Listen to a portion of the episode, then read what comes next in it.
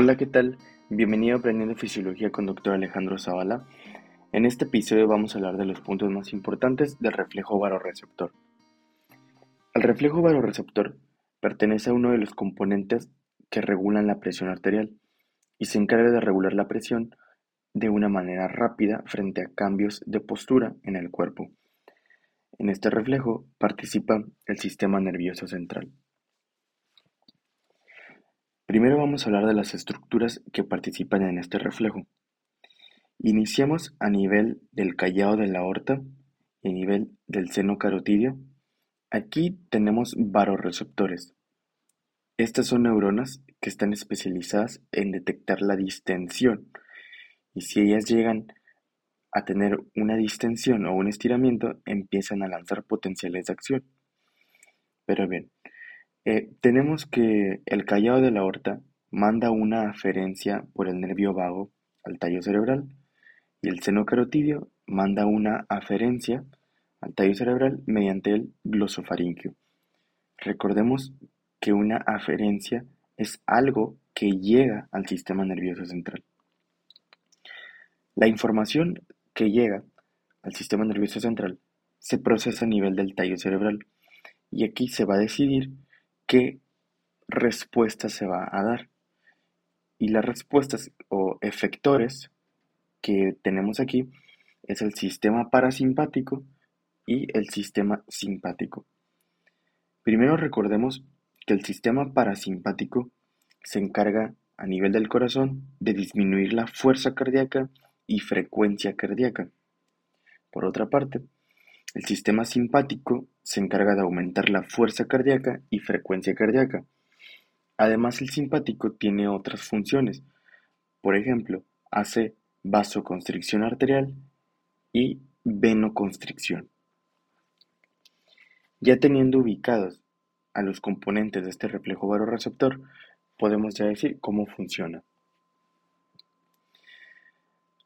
Resulta que cuando hay una distensión de los varoreceptores, debido a que hubo un cambio en la postura o hubo algún estímulo externo, como un masaje a nivel de la carótida, que distiendan a los varoreceptores, tenemos que cuando haya una distensión, estos varoreceptores se van a activar y van a incrementar su cantidad de potenciales de acción hacia el sistema nervioso central.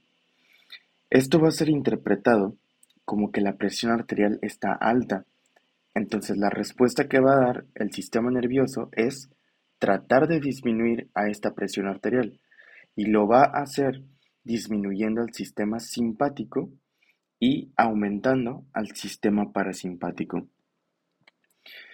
Como disminución del simpático se va a provocar que disminuya la frecuencia cardíaca, que disminuya la vaso y venoconstricción, y esto va a hacer que baje la presión arterial y así se estaría en una homeostasis. Al aumentar al parasimpático, tenemos que habría una disminución de la frecuencia cardíaca. Una situación en donde podemos aplicar esta activación de los varoreceptores puede ser en el conocido masaje carotidio. Aquí, tal cual como su nombre indica, se da un masaje en la arteria carótida a nivel del cuello y esto hace que se comprima el seno carotidio y distiende o estira a los varoreceptores.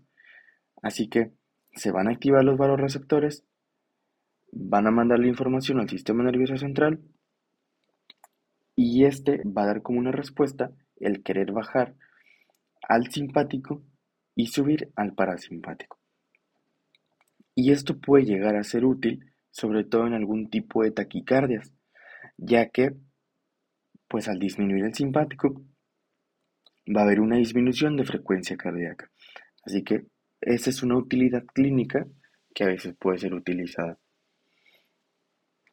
Caso contrario, ahora vamos a hablar de qué es lo que pasa cuando disminuye la distensión de los varoreceptores. Bueno,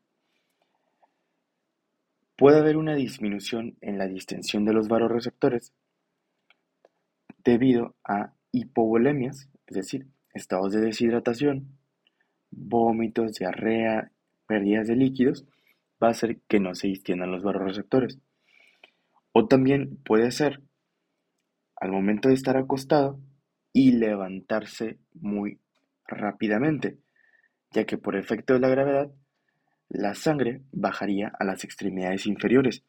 Así que diríamos que disminuye la sangre a nivel de las cavidades cardíacas y por, por ende disminuye también la sangre a nivel de la aorta y seno carotidio. Entonces, tenemos que no va a haber una distensión.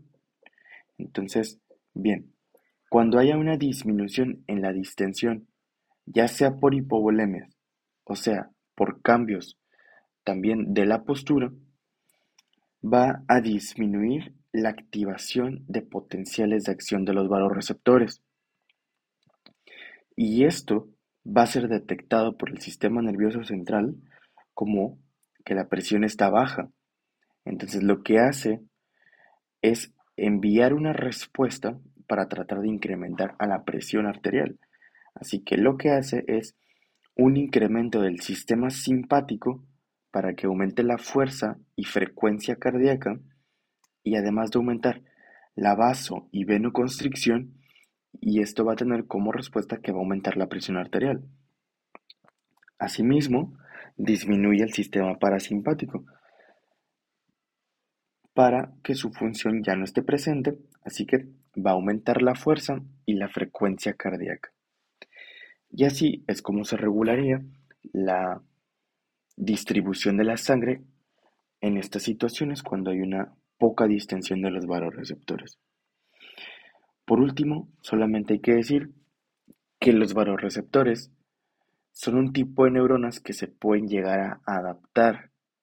Así que las personas que padecen de hipertensión arterial sistémica, la cual es una enfermedad crónica, es decir, que tiene varios años, meses este, de evolución, aquí en estas personas vamos a decir que el reflejo varoreceptor se encuentra normal, se encuentra como neutro, ya que los varoreceptores se adaptaron a esta presión y ya no están respondiendo normalmente.